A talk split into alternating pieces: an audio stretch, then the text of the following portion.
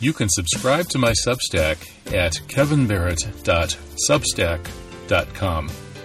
And you can give a one time donation or a recurring donation through PayPal to truthjihad at gmail.com. That's truthjihad, the two words run together, at gmail.com.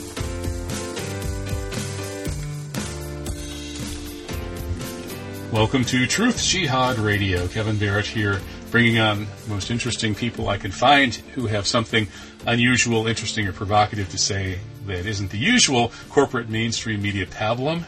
And today I'm bringing back the maybe the most important guy in the alternative media.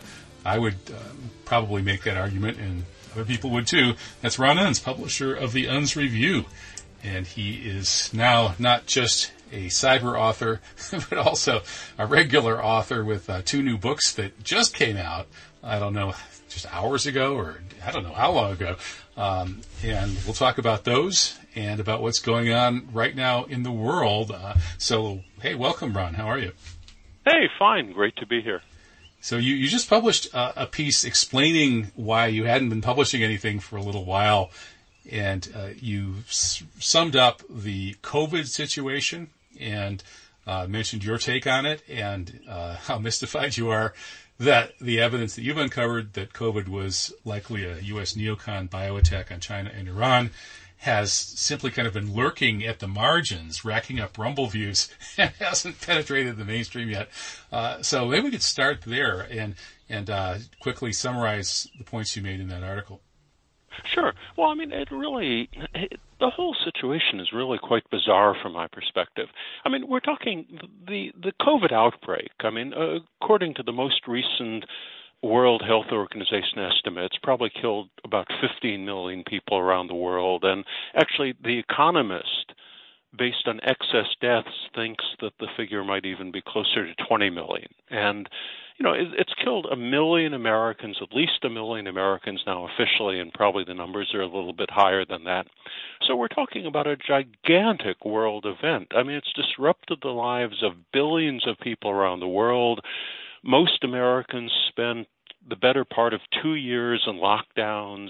Our economy has been turned upside down you know, uh, we ended up having a mass vaccination campaign with all these comp- controversial vaccines, new technology vaccines. And so, I mean, we're talking about a global event, probably more important than anything that has happened since the Second World War. And despite the huge loss of life and tremendous impact on the world, there seems a tremendous reluctance to actually explore the underlying reasons for the outbreak. In other words, what caused it. And uh, the two theories that have been gone, that really have gone back and forth since the beginning are, you know, obviously the original theory, which was that it was a natural virus, simply something that crossed over from an animal species randomly and just popped up in a totally unexpected sort of way. And then uh, for about the last year, there's been quite a lot of talk of the lab leak hypothesis, which is the notion that the virus came, was genetically engineered in a lab somewhere and then leaked out of a lab accidentally, you know, probably the Wuhan lab in the city of Wuhan, which is where the virus first appeared. So, you know, those are basically the two ideas that have been discussed. But from the very beginning, for more than two years, it's been seemed to me very obvious that there was a, clearly a third possibility that should be considered. You know, a much more shocking and horrifying possibility than either of those, and that's simply that the viral epidemic was caused by a deliberate biowarfare attack. In other words, if we recognize, as seems increasingly likely, that the virus came from a laboratory, it was a human produced virus, genetically engineered virus, then, you know, it's possible that it leaked from a lab somewhere, but it's also very possible that it was deliberately released. And it seems to me that the evidence that it was deliberately released, and in particular, deliberately released by elements of the American national security establishment as a deliberate attack against China and against Iran, seems very, very compelling. And I've been writing articles pointing to those facts and making the case for well over two years now. And it just seems very strange that there's such tremendous reluctance both in the mainstream media and even the alternative media to even simply consider that possibility. Now, you know, again, the facts are very straightforward. America was in the middle of a tremendous geopolitical confrontation with China at the time the virus appeared. In other words, China was regarded as our number one international adversary. We're, we're in a terrible trade war with China. There were even back then noises about possibly war breaking out over Taiwan. So we have a situation where America's leading geopolitical adversary was suddenly struck down by a mysterious virus that at the time seemed that had very good possibility of spreading throughout the entire country of China and devastating the Chinese economy. And very soon after the virus originally appeared in Wuhan, it suddenly jumped 3,500 miles to the holy city of Qom in Iran and ended up uh, uh, infecting Iran's political and religious elites. 10% of the entire Iranian parliament was affected. Some of the top Iranian leaders died of COVID. And all of that occurred. The uh, the um, viral epidemic among Iran's top political and religious leadership occurred just a few weeks after America had assassinated General Soleimani, Iran's top military leader. So we have a situation where the two countries in the world that America was most hostile towards at that moment in time were China and Iran, and both of them were almost simultaneously struck down by a mysterious virus that many people now believe was produced in a laboratory, a genetically engineered virus. So, just on the face of it, the fact that virtually no one anywhere simply raised the possibility, the, merely the possibility, of the viral epidemic being a biowarfare attack seems really quite shocking to me. I mean, again, it's not something, I'm not talking about hard proof based on what I've said so far, but simply raising the possibility. America, over the decades, America. Americans may or may not be aware of it in many cases, but America has the world's oldest, longest standing biowarfare program going back to the middle of the Second World War. It's been around for nearly 80 years now. America has probably spent about $100 billion developing its biowarfare technology. So if we're not attacking China and Iran, we're not getting our money's worth. Exactly. I mean, it's the sort of thing when, when a country has the world's leading biowarfare system that they've invested $100 billion in producing, and at a point of international confrontation with China and Iran, Suddenly, China and Iran are both almost simultaneously struck by a mysterious virus that seems to have come from a laboratory somewhere. I mean, those are obviously the possibilities that have to be explored. And, you know, the whole thing about it is then when you look at some of the other evidence, as I started digging into it, you know, in February and March and April, uh, and you know, one another very clear example is in 2017, uh, one of America's leading biowarfare advocates for decades has been a man named Robert Kadlec.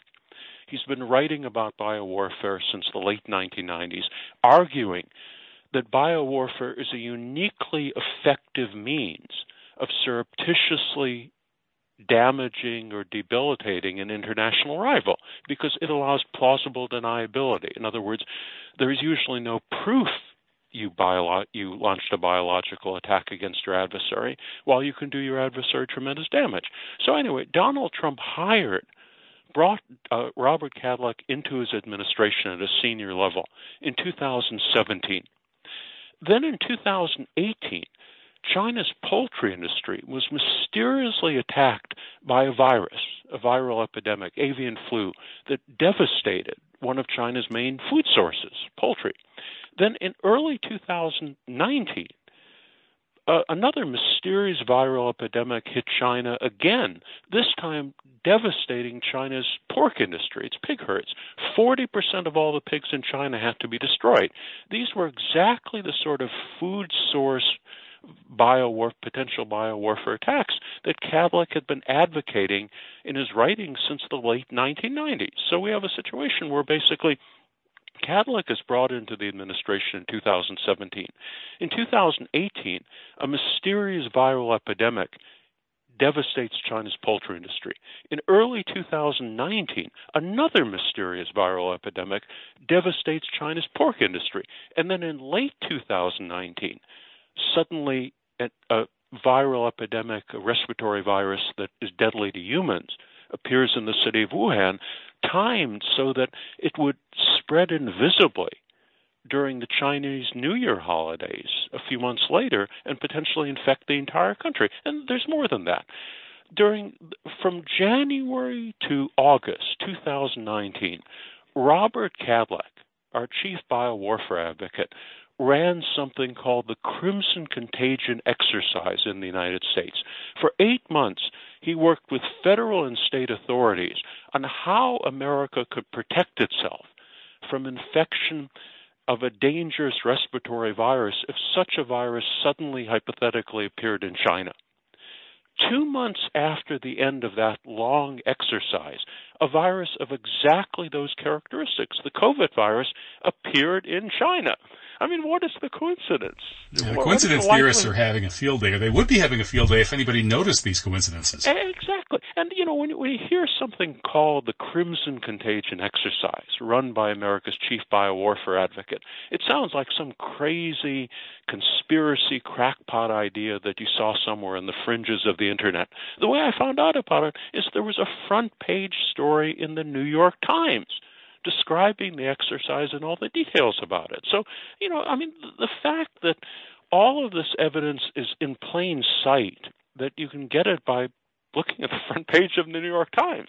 And yet, almost nobody in the alternative media has simply focused on this evidence is really shocking to me. And, you know, it's the sort of thing I, I just, I mean, it could be people are simply very nervous about I mean, it's one thing to accuse, for example, Donald Trump of sending out nasty tweets at 2 a.m. to insult people, or, you know, for example, making crude remarks. But I mean, we're talking about a situation where there's quite a lot of evidence that the individuals that Donald Trump hired in his administration were responsible for a biowarfare attack against China and Iran that then leaked back into the United States and has killed over a million Americans. I mean, it's just, you know, we're talking about one of the most horrific events in all of American history. And, you know, it just it's unbelievable that so few people are willing to even consider the whole thing. Well, of course, and, it's probably know, because it is so horrific that, that it makes it harder for them to consider it. Just like with 9-11, of course, 9-11 itself was obviously not nearly as horrific as all kinds of other mass slaughters, including those that our tax dollars pay for almost all the time. But uh, the TV images and indeed the, the you know three nearly 3,000 deaths all at once, practically in buildings being blown up like that, was so horrific in terms of its emotional effect on people that it became very, very difficult for people to face the evidence that indeed this had been uh, a false flag operation from within the U.S., uh, perhaps its uh, its partners. And likewise, I think with COVID, it's more, far more horrific, as you say, in terms of the number killed. And I think that's precisely the reason why it can be so easily hidden in plain sight. Yeah, I mean, obviously, you know, you can imagine a lot of people simply being, you know, very, very nervous or cautious about making accusations of such a monumental magnitude. I mean, uh, you know, again, our daily lives of virtually all Americans have been disrupted now for two years. A million Americans have died. And when you look at, for example, the very strong evidence that it was due to an illegal American biowarfare attack, again, with Donald Trump almost certainly being unaware of what was going on, he was sort of running, he was out to lunch in most of his administration. But I mean, the people he hired were probably responsible for it. And so, you know, when you're talking about uh, something like that, it could be it's simply considered too big a story even for people in the alternative media to consider. Though, you know, as you mentioned during the introduction, I mean, it, it's the sort of thing. Back in February, I finally started doing a few uh, actually video interviews, notably with you and with other people also. And it's just been very heartening that those you know video interviews have now gotten close to 500,000 views, despite the fact that all of the discussion, you know, the focus of attention has shifted so dramatically to the Russian war with Ukraine. So, you know, it's clear we're talking about hundreds of thousands of people have watched these discussions. And, you know, presumably some of them basically are starting to think, well, why aren't other people in the media talking about it? And I mean, the truth is, a, a number of people I do know in the alternative media have privately dropped me notes commending my articles, have sort of basically certainly been very encouraging and supportive, but I mean, they're just very cautious about saying anything themselves. And so, you know, it's just a very strange situation when you have, you know, what I regard as a lot of very doubtful theories floating around that you know the idea that Bill Gates wants to exterminate the human race or something like that using vaccines while on the other hand there's seems to be very clear and substantial evidence that you know when the two countries America is most hostile towards are both hit by mysterious viruses that probably came from a laboratory doesn't take a lot of effort to connect the dots together and to you know see that likely result is that you know America was devastated as a consequence. And not only that, but I mean our European allies were devastated. Probably four million or five million Indians have died from the virus. I mean we're talking about a gigantic geopolitical event that certainly will rank among probably the most important developments of the last 100 years. And then when you look at the evidence that it probably was an American biowarfare attack, and the fact that almost nobody's willing to, you know, raise that question, I it's just quite surprising. And you know, a number of people have told me that once they actually see the evidence for the first time, they really find it quite compelling, and you know, they're really almost surprised that they'd never seen it before anywhere. And um, I it, the whole story is really a strange one to me. Yeah, me too. Now, uh, one of the areas where my listeners, or some of them, have questioned a little bit uh, your hypothesis, which I largely would accept, uh, is that they wonder about the, the blowback aspect being how this got out of control and affected the world, and then especially the West so powerfully. And they often point to other signs of different kinds of agencies, and especially those in the WHO and environs, having been aware that this was going to happen or was likely to happen. And it occurs to me that there are some parallels with what happened uh, in the early days of nuclear weapons when the U.S. had a nuclear monopoly and a certain group of uh, scientists and others on the U.S. side actually realized that the U.S. might very well use these weapons if it had the monopoly, and that it actually would be better to get the Soviets some nuclear weapons as well. And they, they went about doing that. And so you had sort of two different groups at that time with this, this new and powerful weapon. And, and the one group just was the patriots who just wanted to go out and, and uh, use it for American power. The other group being the internationalists who saw this larger picture and were not committed to, to U.S. interests so much. And I wonder if there could be a parallel now where the people who launched this attack on China and Iran, the Pompeo and Bolton style neocons, uh, would have been the equivalent of, of the, the nationalists back then wanting to keep the nukes uh, just for America. And then there might be a more liberal internationalist and perhaps Malthusian uh, wing that also might have seen that if this attack were indeed uh, contained inside China and Iran and were successful, that it would not only look very bad for the U.S., uh, but China would probably retaliate. Iran might even as well, and that that group might actually have thought that number one, they, they can cover their tracks by spreading it worldwide. Number two, they can accomplish a lot of their other objectives, which actually do include uh, depopulation. I think there is some evidence that there are um, Malthusian individuals and groups that have been around for a long time who have perhaps been surreptitiously trying to control global, global population and who believe that the total global population should be much, much smaller than it is. So uh, maybe, what, what do you think of that and these other hypotheses that would question your thesis that this was just sort of accidental blowback from a U.S. attack on, on these other two countries? Well, I'm skeptical of some of those things, and obviously that ties in also with the whole notion of. Uh, quite a lot of people have said that uh, they think maybe all of this was simply designed to get Donald Trump out of office. In other words, to damage the American economy or American society so severely with lockdowns or with other, you know, economic disruption that Donald Trump would be defeated for reelection. And I'm really quite skeptical of that sort of analysis. I mean, uh, for one thing, you know, when you look at basically what happened in the time leading up to the release of the virus, the fact that America under Robert Kadlec had spent eight months coordinating its federal and state authorities planning on how to protect American society from spillover if a mysterious respiratory virus suddenly appeared in China. You know, I mean, that eight months of planning it didn't work, but you know, on the other hand, it does seem to indicate that they were making an effort to protect American society. I, I think really the reason the virus spread in the United States the way it did was really more government incompetence rather than anything else. In other words, the CDC ended up botching the production of a testing kit. So initially, for several months, there was no way for American authorities really to check whether the virus was spreading or not. It was very difficult to determine who was infected.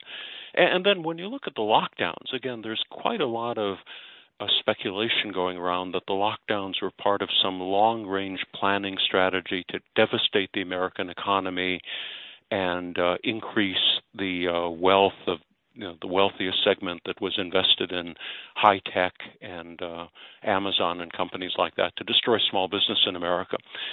The lockdowns actually began in my part of the country. Basically, there's one woman, a woman named Sara Cody, who's the public health officer of Santa Clara County.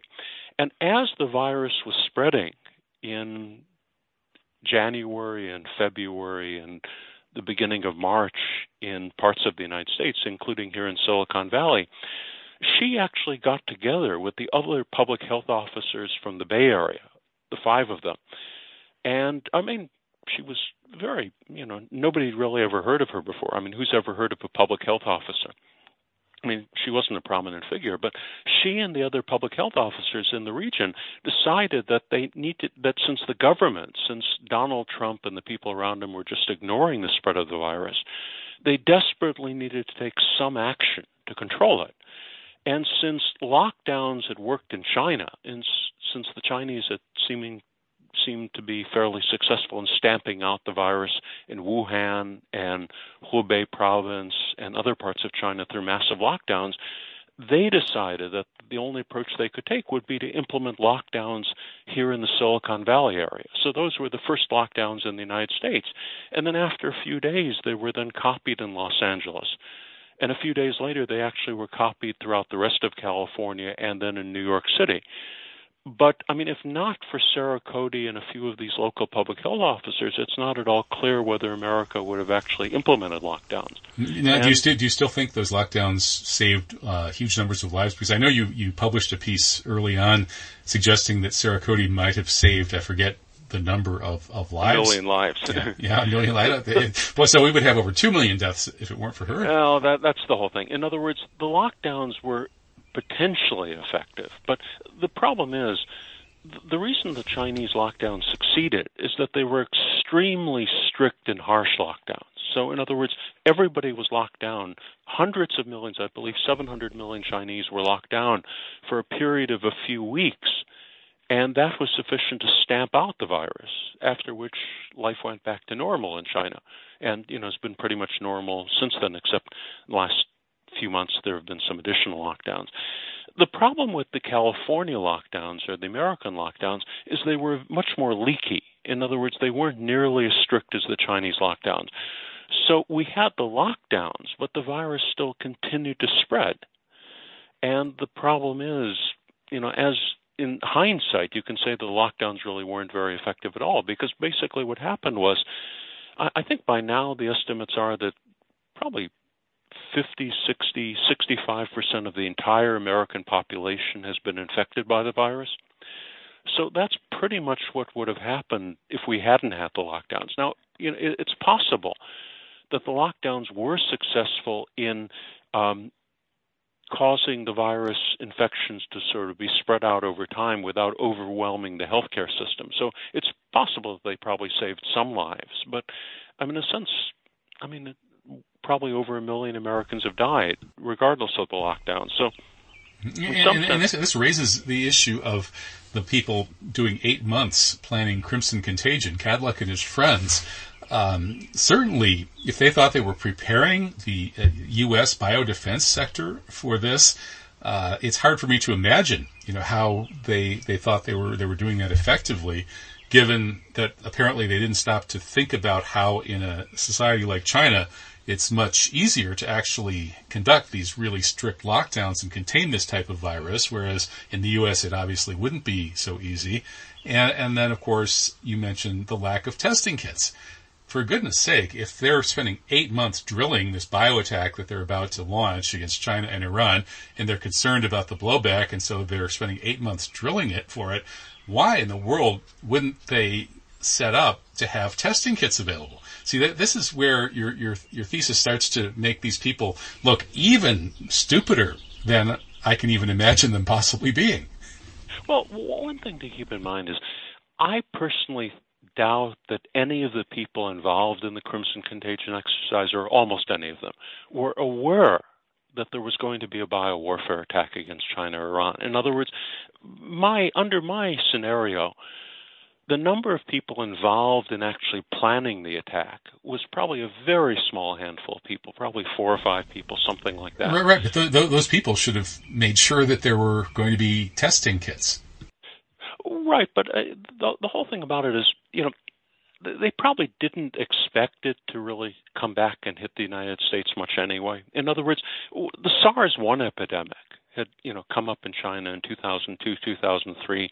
People in the rest of the world have been very frightened. There had been concerns it might spread to the United States, but never spread here. Not a single American died. It really ended up being confined to China. The MERS epidemic that appeared in I think 2007, 2008 in the Middle East. Again, it killed large numbers of people in the Middle East. It never spread to Europe. It never spread to the United States. So, you know, since those two previous coronavirus epidemics had never reached the United States, there probably was a belief you know the same thing would happen with this one. In other words, it would end up being confined to China, possibly a few other countries bordering China, and obviously if we hit Iran, it would be confined to Iran. But there probably was a tremendous amount of overconfidence that since those previous epidemics had never reached the United States, that this one wouldn't either. And so, you know, what, what I think probably would have happened is that the conspirators said, well, you know, let's play it doubly safe and let's sort of suggest to various people in the administration that there's always the risk of a virus suddenly appearing in China or somewhere else, and so we should have some planning exercises. But I really doubt that, uh, for example, there's really no certainty in my mind that someone like Robert Kadlec was actually among the conspirators involved in planning the biowarfare attack.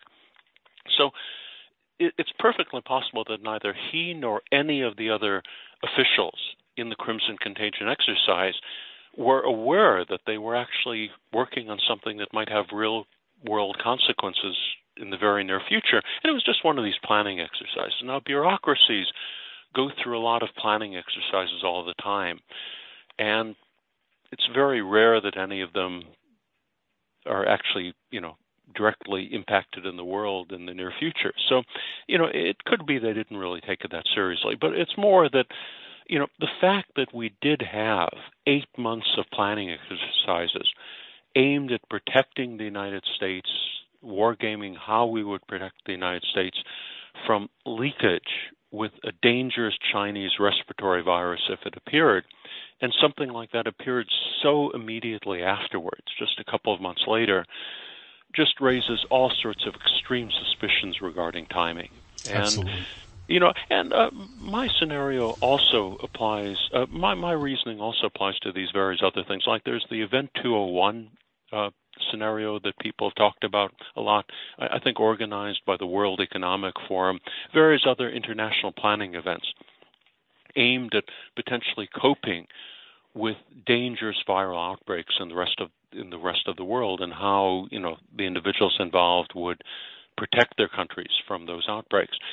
My speculation would be that the individual conspirators involved in planning this biowarfare attack probably would have decided to sort of, you know, take the people in their orbit and suggest to them that there's always the danger of a virus breaking out somewhere. Don't forget the SARS epidemic that occurred in China, you know, a dozen years earlier. And so for those circ- for those reasons, they really simply encourage these international bodies to consider planning for dangerous viral outbreaks without any of the people involved being aware that, you know, some of the people that they knew might actually be planning to launch a biowarfare attack of that type. So, you know, there's a tremendous difference between these sort of general plans that are taking place with these international organizations or you know for example you know somebody like the head of the world health organization saying that there's a high likelihood of a dangerous virus sometime appearing in the future and something where the timing is so extremely coincidental that it really raises a strong likelihood of foreknowledge on somebody's part. And that's why, you know, the Crimson Contagion exercise, which was eight months of planning for a dangerous Chinese respiratory virus, followed just a couple of months later by exactly that sort of virus appearing in China and the real world, seems much more suspicious to me than these more general plans by the World Health Organization or other international bodies or the uh, World Economic Forum, which you know are perfectly reasonable things for these organizations to have done over the previous few years. Well, I largely agree, and and one of one of the reasons that uh, your scenario makes even more sense with a bio attack like this uh, than it might with other kinds of military action is that biological attacks can be launched by such small numbers of people with plausible deniability to the point that maybe they're even invisible to chains of command. As you suggested, it looks like Trump probably wouldn't have known about this.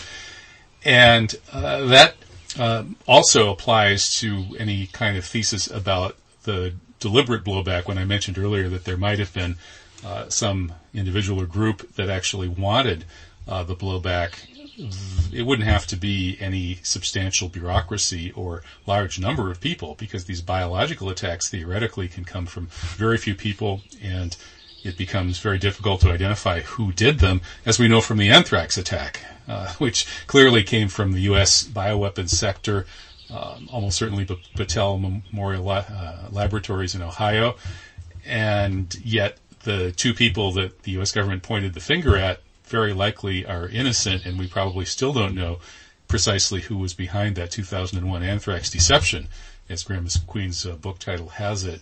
Uh, so uh, I, I, think your, your scenario makes good sense, and the general suspects here uh, all come out of the neoconservative school of thought, which is a very hardline militaristic school uh, some links to Zionism, but also on the record as wanting to maintain the American century, the new American century, and prevent the rise of any potential challenger to U.S. power, as in the Wolfowitz doctrine. The 9 11 and anthrax uh, suspected perpetrators are coming from that ideological camp, and likewise, it seems to me, the likely COVID perpetrators under your scenario. And now we're in a war in Ukraine where the same school of thought seems to be trying to weaken and ultimately perhaps break up Russia by way of setting a bear trap, uh, like Afghanistan was in the 80s, and then uh, deal with China in order to maintain U.S. supremacy under the Wolfowitz doctrine. Uh, I'm wondering about your thoughts about this continuity between the 9 11 and anthrax deceptions, the apparent COVID bioattack, and the war in Ukraine. Oh, I mean, I, I think there's very clear connection there, and in fact, one of the probably the strongest argument anyone has raised against my hypothetical scenario is that they say it, they can't believe that even rogue elements of the American national security establishment and the Trump administration would have been so incredibly reckless and foolhardy as to launch biowarfare attacks against China and Iran in these ways. In other words, that's the only argument they really make on the other side that they can't believe anybody could have been that reckless.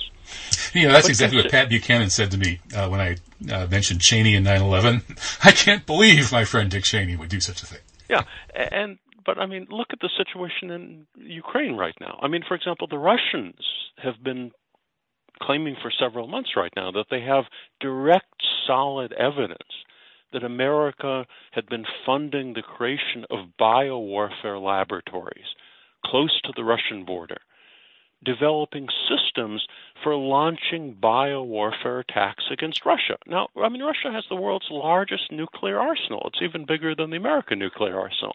Russia can incinerate the American population. And when you look at, for example, Victoria Nuland's testimony before Congress, she pretty much admitted the existence of those biowarfare labs. And, uh, you know, I mean, basically, when you, I mean, the more and more people now. I mean, Tucker Carlson on his show, Glenn Greenwald wrote a column about afterwards. I mean, there seems to be fairly strong evidence that the Russians are telling the truth and that America was funding the creation of biowarfare facilities aimed against Russia in Ukraine, close to the Russian border. Now, that's an extraordinarily reckless and foolhardy action for America to take against the world's leading nuclear power.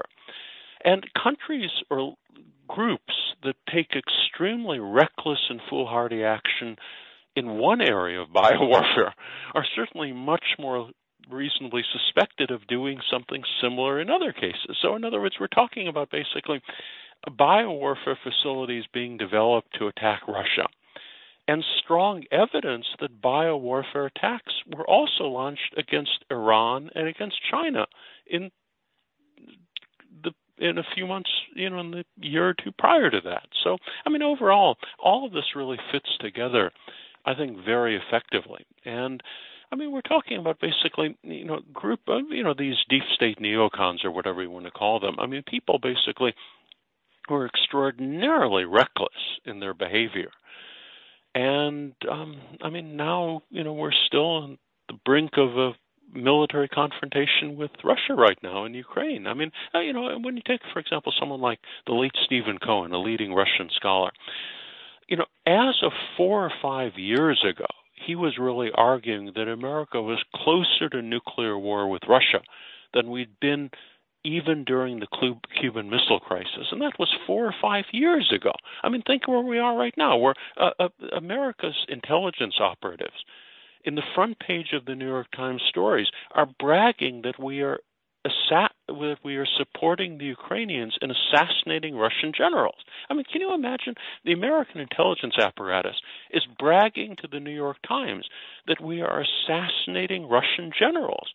in a war on the Russian border. I mean, that was something that would have been unimaginable during the old Cold War against the Soviet Union because I mean we had leadership at the time that realized that it's very unwise to take actions that could risk a nuclear war. Well, that's exactly what we're doing right now in the Ukraine. Well, why do you think we've somehow gotten this incredibly reckless leadership now, post Cold War, when when during the Cold War there was a kind of a, a real threat uh, and ide- ideology that, with some reason, uh, the majority of Americans did not appreciate uh, that was was in fact dedicated to spreading uh, around the world, and uh, we you know faced uh, adversaries who really were uh, a, a, threat to U.S. Uh, interests. And today, it seems that the real life threat from countries like Russia, China, and Iran is much lower, and yet the aggression and, and, and sheer reckless depravity of the people running our foreign policy is so much higher. What what explains that?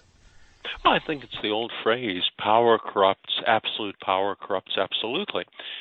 After the collapse of the Soviet Union, America, in a sense, became the world's supreme power with no peer competitor, with no rival.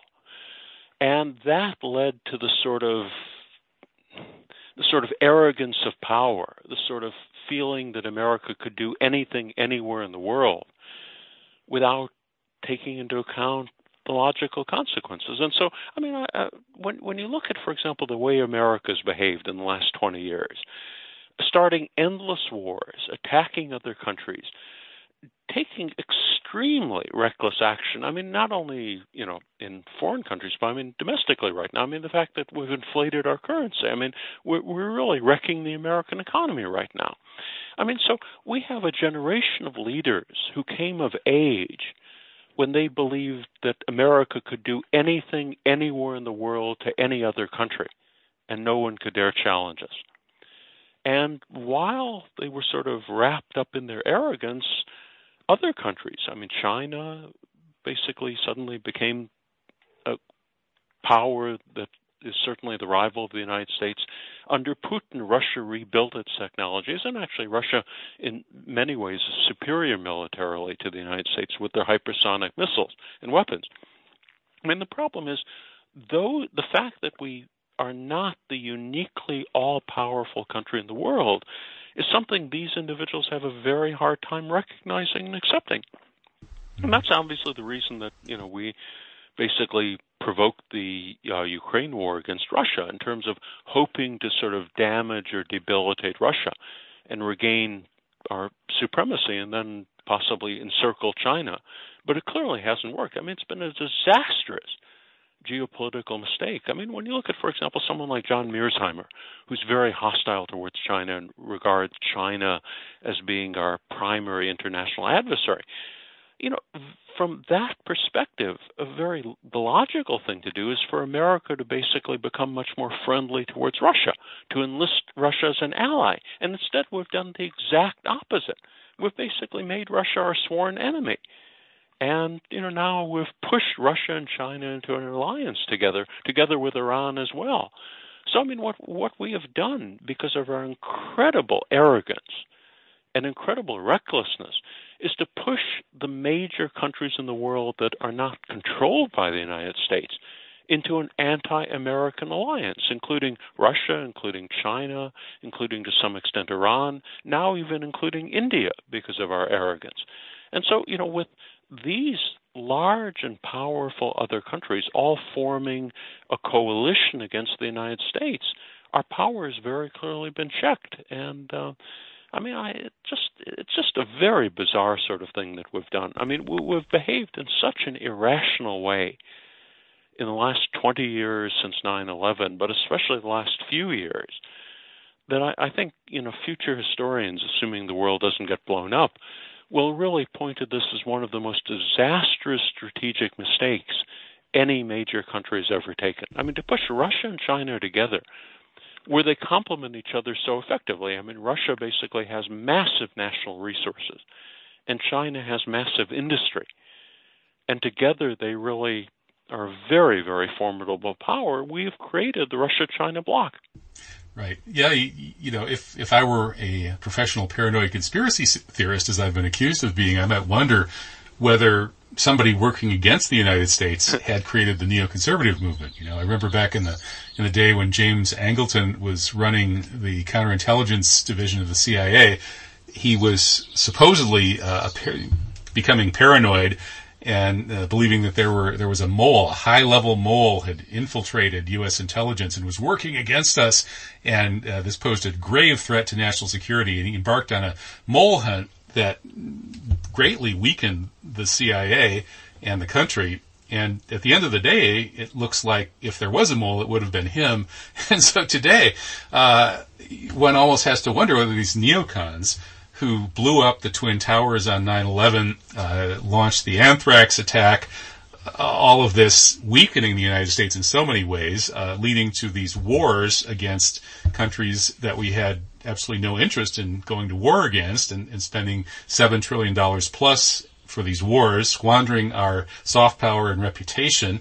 And, and then moving on to this COVID debacle that you've described and this Ukraine debacle that you've described uh, if there were an enemy to the United States that could somehow infiltrate the policymaking apparatus, uh, how could they do a better job than these neocons have done? Oh, I agree with you there. And, and the really bizarre and ironic thing is these crazy policies, which are so counterproductive to American strategic interests, now control both the Democratic and the Republican parties. I mean, basically, the one thing the two parties agree on is that China and Russia are both our enemies, and then we have to push them together into an anti-American coalition. I mean, it's utterly bizarre. I mean, it, it's sort of it, you really have to look long and hard for any major country in the in history, in modern history, to have taken such incredibly counterproductive actions as to push Russia and China together the way America has. And it's, I mean, it, it makes absolutely no sense. And I mean, we've also devastated our own economy. I mean, right now we have the highest inflation by most estimates we've had in 40 years. Some people claim it's the highest inflation we've ever had because of our reckless spending and because of all these supply chain problems. I mean, we've basically you know, we, I mean, we, we've really almost wrecked the American economy right now, and we have a stock market bubble. But once the stock market bubble collapses, I mean, you have all the you have crazy cryptocurrency nonsense and everything like that. I mean, once we finally have a collapse of the stock market bubble, I think America will be in a very, very difficult financial position internally. And I mean, again, we've brought it on ourselves. I mean, when you look at, for example, gasoline prices being so high, the reason they're high is we're preventing the Russians from exporting their gasoline. It, you know, what, what we're in effect doing it, it's you know after it's, it's the, price uh, supports after, for Russian Russian gas exports. I know it, it's just crazy what we're doing. I mean, you know, when you look at, for example, what happened after the um, after the '73 war. Because of America's support for Israel, you had uh, the Arab countries, Saudi Arabia and the other Arab countries, basically embargoing uh, oil to the United States. And, imagine what would have happened if in 73 it had not been the Saudis embargoing oil shipments to the United States, but if America had embargoed Saudi oil. I mean, that's what we've done well, Russia. some think Russia. Kissinger actually did that uh, on purpose in order to create the petrodollar. Oh, uh, right. I mean, there there are various theories about what happened, but I mean, you know, clearly what we've done right now is bolster the Russian economy by raising oil prices. And I mean, basically, the ruble is now stronger than it was before we implemented all these sanctions against Russia. I mean, we've also, because of these crazy sanction policies, we've basically destroyed the segment of the Russian elites who were most in our influence. In other words, all of these billionaires, the oligarchs. I mean, they were the elements of the Russian elite that were most under Western influence and that gave us some influence in Russian society. And we've basically devastated them. I mean, we've cut off our own potential supporters in Russia. And I mean, in a sense, in fact, quite a lot of people more aligned with um, other elements of the Russian camp have really said that Putin probably is very happy with what we've done because we've finally destroyed the power of the Russian oligarchs that he himself really would not have been able to destroy. I mean, we've basically confiscated their yachts, we've confiscated their bank accounts, we've basically destroyed them. And I mean, those were the only Russians that we had influence over. So, uh, I mean, it's really just utterly bizarre what America has done. And in the same way, for example, we basically have you know made it very clear to the Chinese that they have to develop replacement technologies and that they can't count on the West. In other words, you know we at some point in the future could cut them off from all of these technologies. So the Chinese are now making a tremendous effort to develop a domestic bio uh, a domestic microchip industry that will be completely self-sufficient and insulated from Western pressure.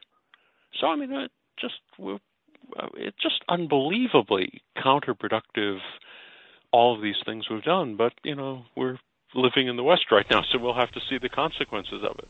Right, and so in terms of pushing back against this, uh, a few years ago you published a very interesting article arguing that everybody who is uh, concerned with these issues, especially the ones that are too big for the mainstream to talk about, should recognize that our primary enemy is the mainstream media itself, and so we should join together, overlook the differences of opinion with um, amongst those of us who are pushing back against uh, the mainstream on these issues and kind of unite to beat up on the mainstream media. And I think you're absolutely right. I, I think I was pretty much doing that even before you formulated it in that article. And uh, today, I wonder if that strategy still has promise, or will we have to scramble and improvise something um, if and when the economic collapse uh, changes the, uh, the, the game board? Uh, what, what, do you think we should be doing strategically now in, in terms of uh, trying to push back against these completely insane forces that you've described? Well, I, I still probably would hold with my view that the mainstream media, the establishment media, must be the primary target of all individuals and all groups that are opposed to the status quo. In other words, the media is the, the media is what has to be defeated before any of these other ideas can come out. And so, in other words, even if individuals may strongly disagree with each other about what direction the country should go or what the problems are, or even which areas the media is most wrong in, I, I, think effort has to be made to completely discredit the media. And once the media has been weakened, that obviously allows all these other ideas to gain cra- traction.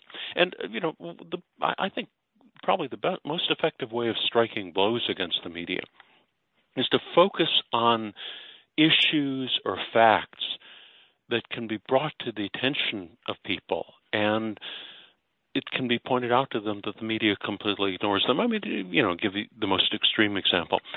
To the extent that, you know, my biowarfare hypothesis were more widely known and more widely believed.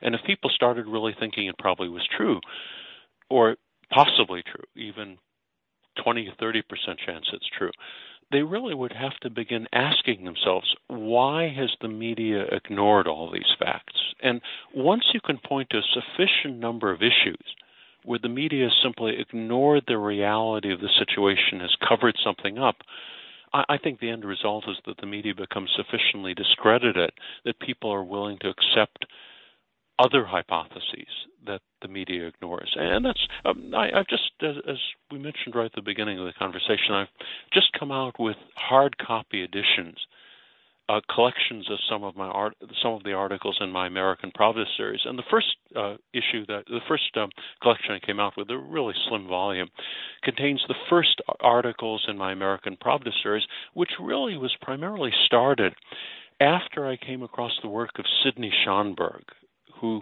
uh, I mean, a really very prominent journalist. He'd been a top editor at the New York Times, Pulitzer Prize winner, winner of two George Polk Awards. He'd written the classic Vietnam War story, The Killing Fields, which they then made into an Oscar winning movie and made him one of the most famous journalists in the United States. So, I mean, a very, very prominent, mainstream, respectable, highly regarded journalist. And he ended up then in the early 1990s discovering the reality of the Vietnam POWs. In other words, the fact that uh, Hanoi, North Vietnam, after the end of the Vietnam War, did very likely keep back hundreds of American POWs and uh, basically demand that America pay the money that we'd promised them during the Vietnam peace talks. So the fact that you know he ended up shocking me when I read those articles by him, and the fact that nobody in the media was able to even refer to the, all the evidence he had on that shocking story. Really, one of the biggest scandals of the second half of the 20th century. With, with John McCain having been one of the key figures involved in the cover up, the fact that somebody of that standing, that media credibility, had assembled a, enormous mountain of evidence in favor of this gigantic scandal, and nobody in the media was willing to cover up. That really was one of the things that made me think that if something like that could be hidden by the media, many other things might be hidden as well. And that's really what persuaded me to start writing my American Pravda series. So, you know, to the extent that I've been able to come up with a lot of these articles, or certainly lots of other people have as well, major stories ignored by the media. If individuals then start seeing those stories could be ignored, they they naturally should start thinking that you know quite possibly other stories could be ignored as well. And the combination of all those things, I, I think, makes the media much more vulnerable and much weaker. And people start to think that there might be many other things going on right now that the media simply ignores, including you know all of these controversial issues having to do with Russia and China and the Ukraine war and other things like that. Yeah, I think that's true. Although I think that to some extent, um, many of us had already been following your strategy uh, for quite some time, especially in the wake of 9/11.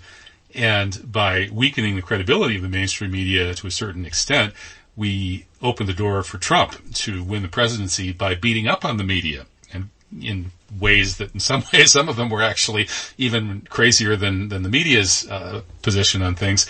Uh, and, and now the left liberal kind of dominant intellectual milieu has been herded into support for insane U.S. policies in, in against Russia and China and uh, silence on, on the COVID attack and so. In other words, they're herded into extreme conformity and lapping up the mainstream narrative by the demonization of Trump, who was elected by those of us, or perhaps to some extent thanks to those of us who bashed the mainstream media enough that a lot of people didn't believe it anymore. So I think it's, it's a very complex and volatile uh, situation. It's it's not something that's easily predictable how things are going to play out.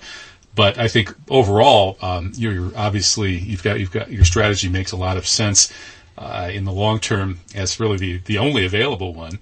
Uh, so that book is Encountering American Pravda: Essays in in a historical counter narrative. It's available on Amazon, and I will link it at the radio blog, which people can find by going to truthjihad.com and clicking on the radio link. And then also your other book, is our COVID-19 catastrophe was the epidemic the result of a biowarfare blowback. So both of these are now available in paperback, very reasonably priced, uh, especially considering the explosive and very well reasoned and, and, condensed information in, in these books. So congratulations, Ron. Um, I, I appreciate your terrific work and I've already ordered both of these books and I hope a lot of other people will too. Hey, thanks a lot. And it seems to me one advantage of putting them in book form is if somebody, for example, orders a copy for a friend of his, it's unlikely that the person would just toss it in the trash without at least taking a look at it. And once you start taking a look at it, one thing might lead to another it could be somebody's perspective will really be changed on these historical events. So, you know, that's one reason I wanted to price them very reasonably so that people could buy them for friends of theirs and that sort of thing.